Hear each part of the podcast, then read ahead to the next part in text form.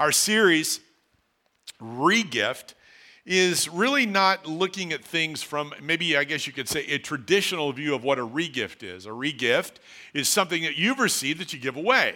We're not doing that. Our big idea says this, that we want to, this series, we want to renew our appreciation for the Christmas holiday, refresh our love for the traditions of Christmas, and reclaim our joy in the season of Christmas. We want to regift these things to us. We want to, once again, renew, refresh, reclaim this incredible season. And the verse that is helping us during this series is Luke chapter two, verse number ten. It says, the angel reassured them. Don't be afraid, he said. I bring you good news that will bring great joy to all people. This is a season, this is a season that should be filled with great joy because of the good news. The news that Jesus is born, then the news that he is our Savior, is the it's the greatest news of all. And so excitingly, we have the opportunity to regift this season to us. Because to be honest, the busyness of our of our season, the busyness of our culture can somewhat rob us of that. So we want to regift this to you. Now, when you look at Christmas, there's a lot of personalities connected to Christmas. And so I just want to, I'm just going to have the, the, the media team just bring them all up, just one after the other. Take a look at these characters of Christmas. And you're going to recognize them. These are individuals that, you know, we just kind of assume are a part of this season. You know, the, the, regardless of what you might think about them, there's some hilarity here. There's some fun. My, my two smallest granddaughters had their experience with uh, Santa this past weekend. And we had the pictures of it. And our littlest one, who's only two months old, she was great, no big deal. But Moxie, who is going to be two next month, eh, she wasn't having Santa for anything at all. She saw Santa, and the first thing she said, no, Santa, no, Santa, don't want this. So, but these are big personalities, big personalities.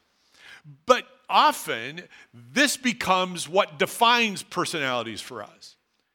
And but when you but in reality, there are some characters to Christmas that I think define it even better for us.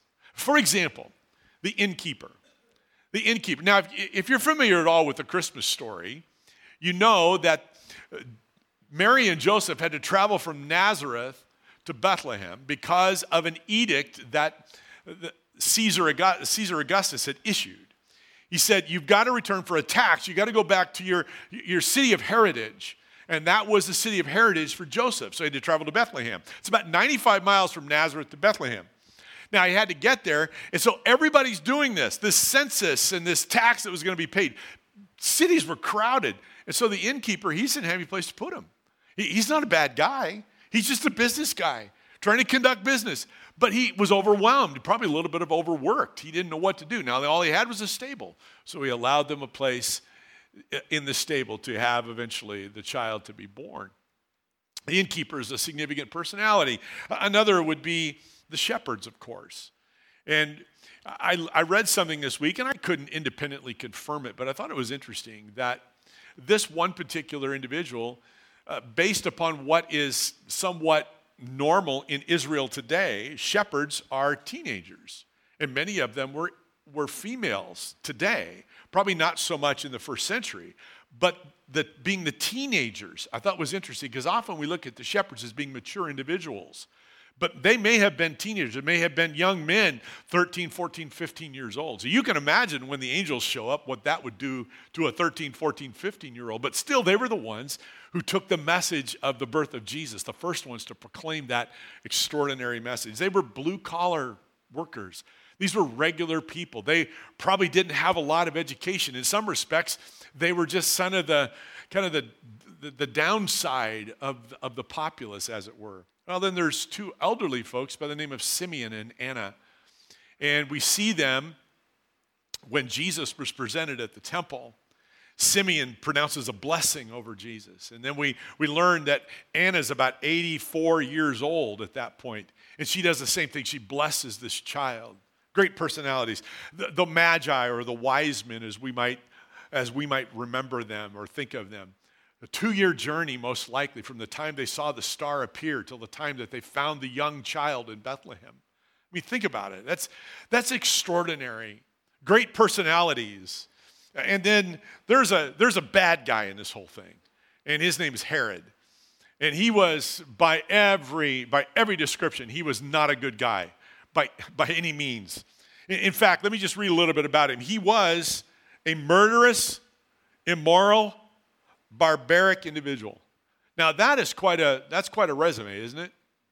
And listen to this. He was so paranoid about his remaining position as king, retaining his position as king, he had his wife, her two sons, and his mother-in-law killed. I mean, this this is a bad dude in every way. Then, then Augustus Caesar, this is what he said of Herod, said that it was safer to be Herod's pig than it was to be a member of his family. Why? Why did he say that? Because Herod didn't eat pork. So it was safer for the pig than for the family. Can you imagine? I mean, this, this is a despicable character, but he's yet a big personality in all of it, isn't he? You, you can't have the story without these personalities. They're all over the story. And then, of course, Mary. I mean, here's a young girl, maybe thirteen, fourteen years old, who, who has this amazing encounter with an angel. And she's going to give birth to the Son of God. And, and she says, my soul glorifies the Lord. Wow. She was considered to be highly favored. I mean, these are just great stories, but it's interesting. You look at these personalities, you, you look at what they bring, they bring into the story. And if you were to define the word personality, the word personality means a visible aspect of one's character as it impresses others. And one more time, the visible aspect of one's character as it impresses others. Now, the title of the message this morning is Personality Plus. Now, I chose this very intentionally. When you look at what personality means, the character that's observable, but then I want to add plus to it. We're going to take this personality and we're going to upsize this. There, there's a character in this story that has a personality plus. There's so much more connected to this character than sometimes we may even believe or think. So today we want to talk about him. His name's Joseph. His name's Joseph. We're going to look at this from Matthew chapter one. His story is found there. Matthew one, verse number eighteen. So look at it with me if you would. This is how Jesus the Messiah was born. His mother, Mary, was engaged to be married to Joseph. But before the marriage took place, while she was still a virgin, she became pregnant through the power of the Holy Spirit. Joseph, to whom she was engaged, was a righteous man and did not want to disgrace her publicly. So he decided to break the engagement quietly.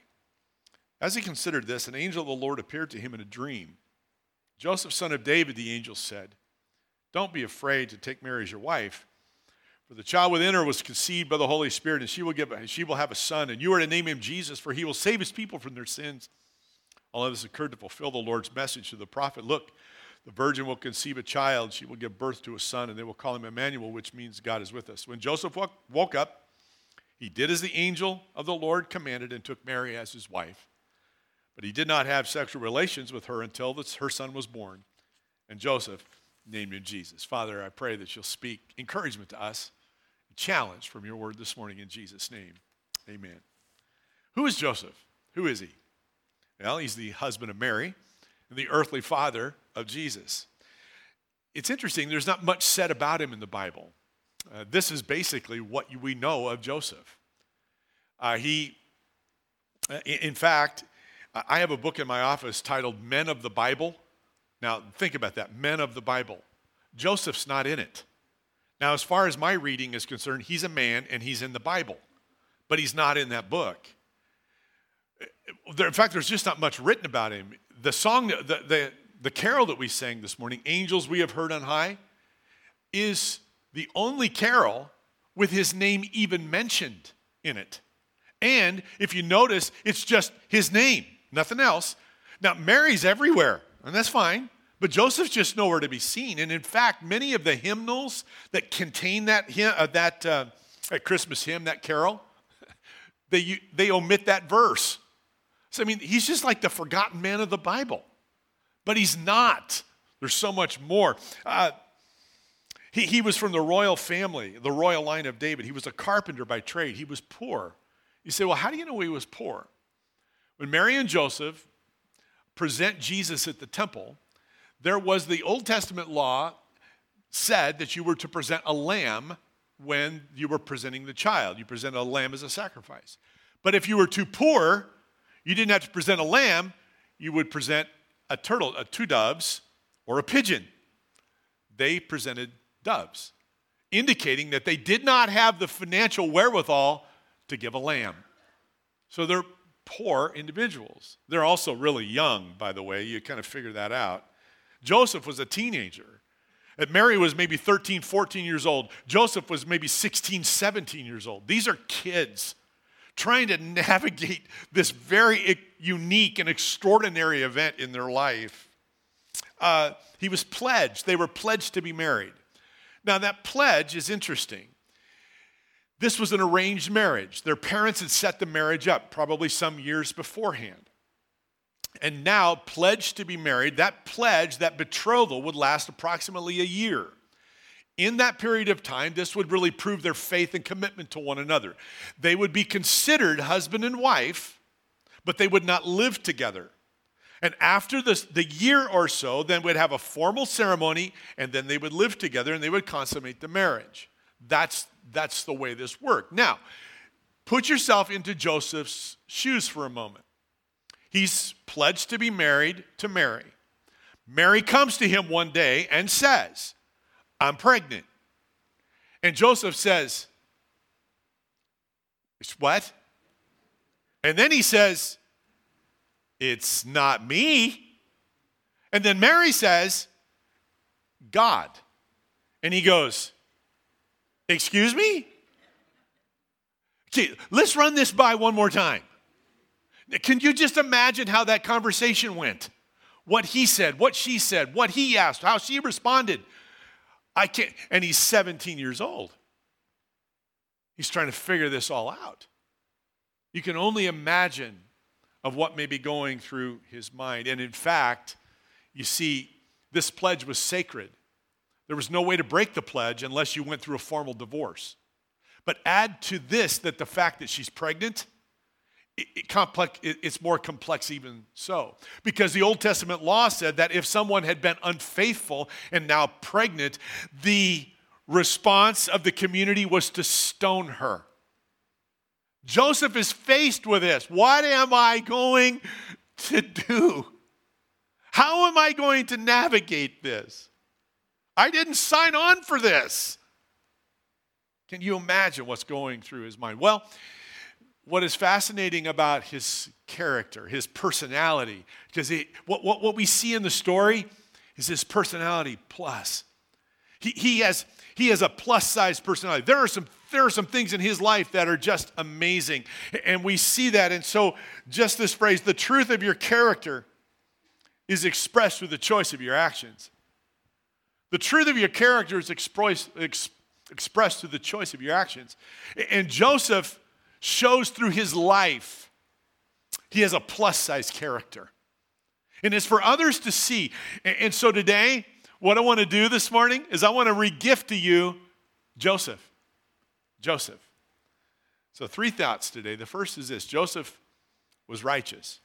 He was righteous.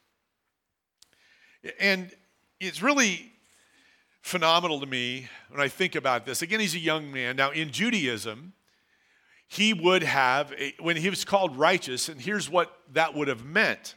It just meant that it was viewed as being, he would, behavioral conformity to the law of God. The law of Moses that was there, the, in Judaism, if you obeyed the law, you would be considered righteous.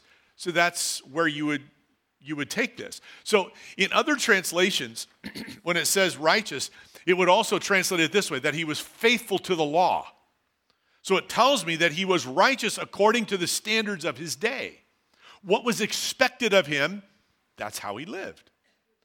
Now, I'm challenged by that because I look at my life today and I would ask myself this question, would I be considered righteous? Now, I'm not asking for someone to, to say that of me. I'm just saying Am I, under the standards of my day, under the grace that is available to me in Christ, under what I understand, my relationship with Jesus, am I living in a way that I am in right relationship with God? Am I righteous? Am I righteous? You see, there's a few things about righteousness that I think we can see in Joseph's life. The first is this, is that living righteously is not achieved by my actions, by what, but by what God has done.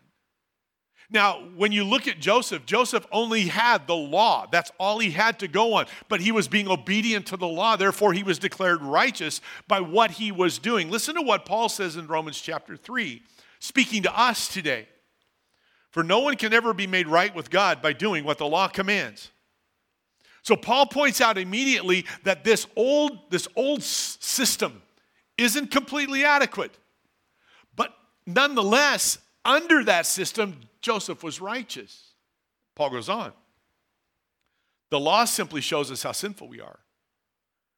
And when we begin to read God's word, we begin to see the standard of God. We see the nature and the character of God. Hear this carefully. The word of God shows us clearly what God is like, his character. And then the word shows us what we're like. Now, can I just be perfectly honest? We don't measure up to that. That's what Paul's saying. The law simply shows us how sinful we are. But now, look, but now God has shown us a way to be made right with him without keeping the requirements of the law, as was promised in the writings of Moses and the prophets long ago. We, get ready for something exciting, and this is going to give you an opportunity to say like amen or grunt at me, okay? We are made right with God by placing our faith in Jesus Christ. And this is true for everyone who believes, no matter who they are, for everyone has sinned. We fall, fall short of God's glorious standard, yet God in his grace freely makes us right in his sight. He did this through Christ Jesus when he freed us from the penalty for our sins. That is good. See, we're right with God not because of what we've done, but because of what Jesus has done. We can't ever do enough to please God, and to get in right standing with God, it ain't gonna work. We do this because of the grace of God. Wow, we can be righteous because of what Christ has done. The second thing of righteousness, living righteously, shows itself in selfless living. You see, Joseph had every right to divorce Mary. She was pregnant, and her story, her story was from an angel, that God had done this.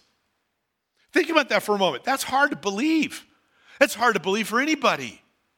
Joseph had the right, okay, hear this. He had the right to do something, but he chose the selfless side rather than the selfish side.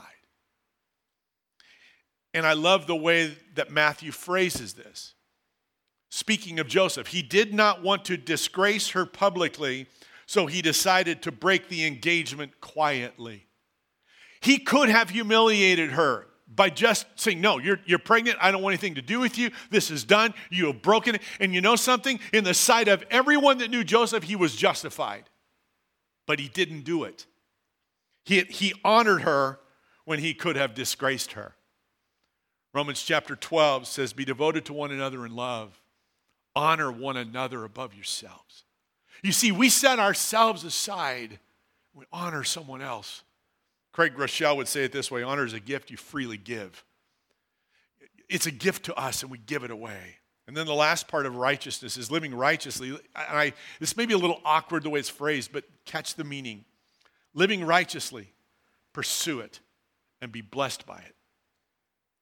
It stands to reason that Joseph, being described as a righteous man, had pursued a godly righteousness through the standards that he had, but he pursued it.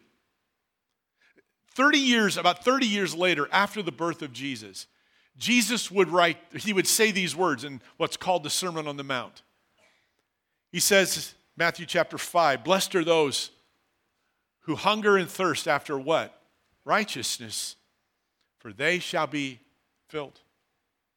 And then in chapter six, verse thirty-three, he says, but seek first his kingdom, God's kingdom, and his righteousness, And all these things will be given to you well. Make no mistake, there is a blessing connected to righteous living, to being righteous, for pursuing righteousness.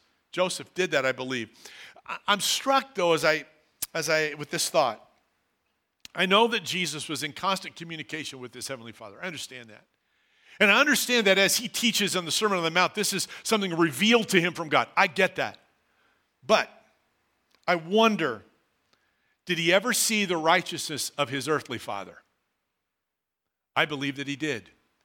If Joseph was characterized as a righteous man, I believe that when Jesus was three, six, eleven, twelve, thirteen, fifteen, his teenage years, twenty-one, twenty-three, whatever age it was, we have no information about him except when he was age twelve and he went to the temple. That's the only information we have about his, his childhood and his adolescence. We have no other information.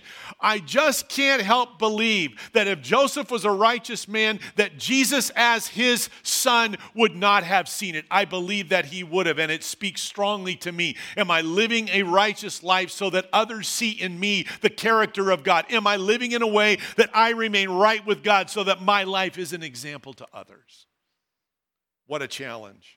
I believe we can see that in his life by being characterized as a righteous man. The second thing about Joseph is that Joseph willingly embraced the supernatural.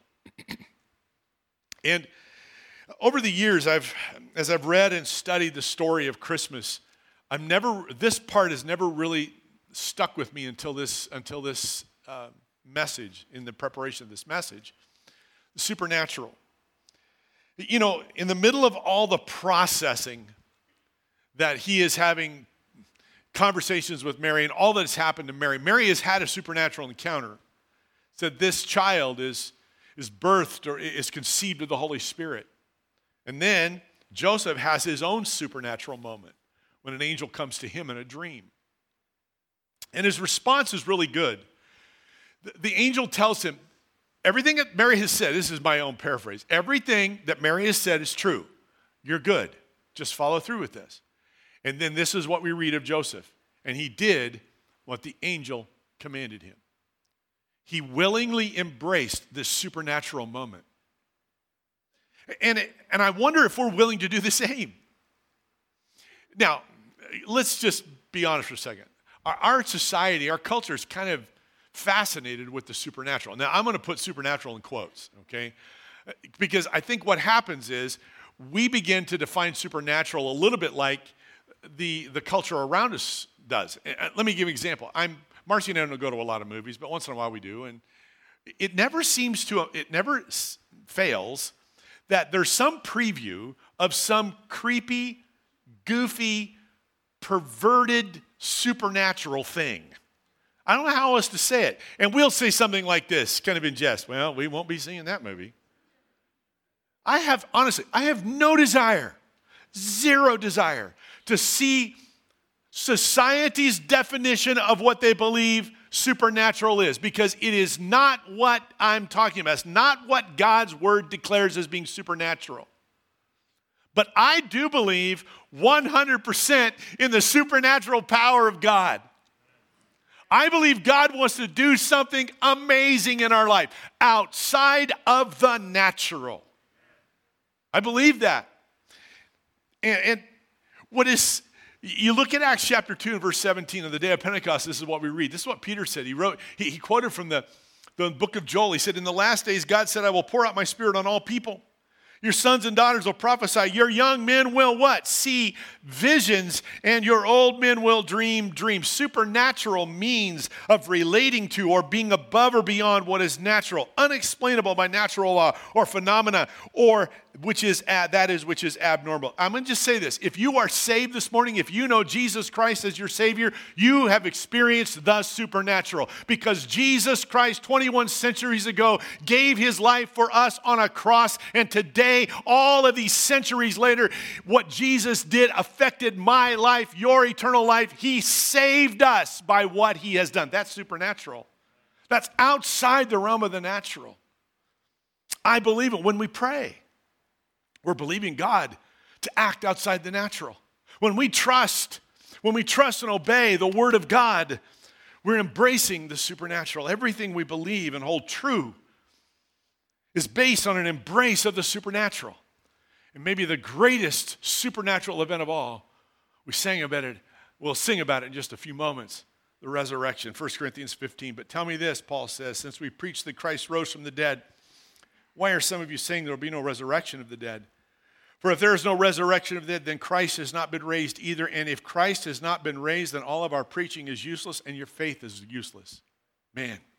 And we apostles would be lying about God. For we have said that God raised Christ from the dead, but that, but that can't be true if there's no resurrection from the dead, of the dead. But and if there is no resurrection of the dead, then Christ has not been raised. And if Christ has not been raised, then your faith is useless and you're still guilty of your sins. In that case, all who have died believing in Christ are lost. And if our hope in Christ is the only for this life, we are more, we are more to be pitied than anyone in the world. But in fact, Christ has been raised from the dead. You see, everything that we believe is based upon that which is supernatural, that God raised Jesus from the dead. He is alive today, and you and I are forgiven and assured of life now and for eternity because of the supernatural. Are we willing to embrace it?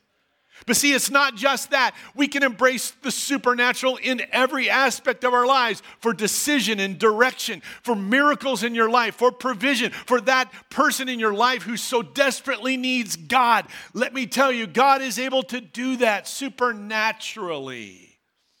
A W Tozer made this great remark. He said, God is looking for those with whom he can do the impossible. What a pity.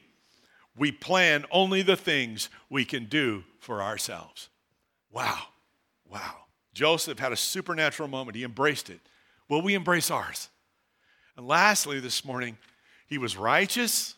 He willingly embraced the supernatural. And third, he was obedient. Joseph was obedient. He did what the angel of the Lord commanded him. What an adventure for Joseph. Pledged to be married. Mary ends up pregnant. You know the story. We've been over it a couple of times. And that's a lot to take in for a young man. But he's obedient to what the angel said.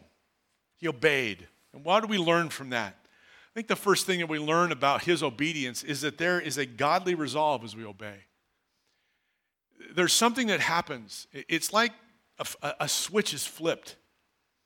You, you, you obey the Lord and something happens. You get resolved to, to follow through. You, you get it done. But you see, what flips the switch is our obedience. Our obedience. We do as we are commanded, and then there's a resolve to see it through. And so I just wonder this morning, what might be, what, what might God be saying to you? That, that act of obedience. Maybe it's to change. Just that simple. You've been going down a path for a really long time. You've just been going that way. And let me just, can we just be honest for a second? It's a mess. It's just an utter mess. But you just, I'm just keep going. I'm going to keep going. I'm just keep going down that road. And it just gets messier and mess. Maybe, maybe God by his Spirit, the supernatural moment for you is to say, right now it's time to make a change and surrender my life to Jesus Christ and let him begin to direct my paths, to change. You see, it creates a resolve when we obey. Maybe it's to serve. Maybe it's to go. Maybe it's to trust, to give, to be, to live. What is it? What is it? Deuteronomy four says, I do, do not add to what I command you, don't subtract from it, but keep the commands of the Lord. But keep the commands of the Lord your God that I give you. Psalm one nineteen, I love this. Psalm one nineteen, verse sixty says, I will hasten and not delay to obey your commands. When God speaks, is that our response? I will hasten and not delay. I'm not going to wait. I'll just wait another four or five minutes, four or five days. Four or five weeks. You know, when I really get through all of this, then I'll do this. Now, I will hasten and not delay. And then one more, First John five, we show our love for God by obeying his commandments, and they're not hard to follow. That's marvelous. Second part of his obedience is the purposes of God become increasingly clear as we obey. Sometimes we wonder, what's God up to? What's he doing? If I if I obey, if I don't hasten, if I don't delay my obedience, God, what are you up to? Remember what the angel told him, that the Holy Spirit was at work in Mary's pregnancy, okay? This is God. God's at work here. And then the angel said to Joseph, you are to name him Jesus. Now, what does the, what does the name Jesus mean? It means Yahweh is salvation. You are to name him salvation, because he will save his people from their sins. Something's happening as he obeys. When he obeys, remember, he wakes up and he does what the angel commanded him to do. There's an aha moment. God is at work in something greater than I can initially see. Obedience sets that into motion. It's not that we learn it all beforehand, but when we obey, then it sets it in motion. We begin to see what God is doing. God's purposes will be accomplished in spite of us. How much better it is for us to obey and, and then gain clarity in all that God is doing. God's going to be glorified in what he does. I want more clarity. My obedience will lead me there. And the last part of obedience is that our priorities adjust as we obey. Our priorities adjust. Not, exer- not exactly sure how long Joseph and Mary lived together before their trip to Bethlehem, but it was once the pledge period of time ended, they would have a formal ceremony and be married. And then they would cohabitate. They wouldn't live together until that formal ceremony. You say, but why is that significant? Because they remained abstinent until after the birth of Jesus. And that is a statement, such a statement of character on Joseph's part. It's selfless. It's selfless character. His character, it's plussed up. His personality is plussed up. You see, not only were there, was there abstinence here, but in the midst of this account in Matthew, what do we read in chapter, in this account? We read of the prophecy from Isaiah seven and verse fourteen. The virgin will be with child and give birth to a son, and they will call him Emmanuel, which means God with us. This act of continuing obedience preserved for all time the doctrine of the virgin birth of Christ, that God in his perfection actually did become a man. Understand this, and it affirms the sinlessness of our sacrifice, Jesus. He is the perfect, spotless lamb that would bear our sins, and we would be forgiven once and for all. That's all at work right here as Joseph is obedient, as his priorities adjust, as he obeys. I think our hesitation to obey is often not due, is, is often due to not being willing to conform our priorities to God. We just don't want to do what God is saying. We just don't want to. Are we willing? Are we willing to pray like Jesus would pray? In Matthew twenty-six, he went a little further, bowed his face to the ground, praying, my Father, if it is possible, let this cup of suffering be taken away from me, yet I want your will to be done, not mine. Let that be our prayer. Obedience to God will bring blessings to you and to others. What a regift Joseph is to us. A personality plus. You know, he was righteous. He, he embraced a, a supernatural moment willingly, and he was obedient. I wonder, I wonder what might God be saying to us. Once again, to renew this whole regift is to renew our appreciation for the Christmas holiday, refresh our love for the traditions of Christmas, and to reclaim our joy for the season. So my regift to us this morning is simply, Joseph, don't look at him ever the same. What an incredible personality he was, and he was a personality plus. Pray with me. Jesus, thank you for your word this morning. I pray that today would be a day where we take a look in, in our own lives, to our own standard of righteousness, to, Lord, the level of how we embrace or the supernatural, how we live our life of obedience. Joseph is a great example of those. I pray that our life would be measured. Measured not necessarily by Joseph, but, but what we learn from his life in your word. We thank you. We give you all the praise. In Jesus' name, amen.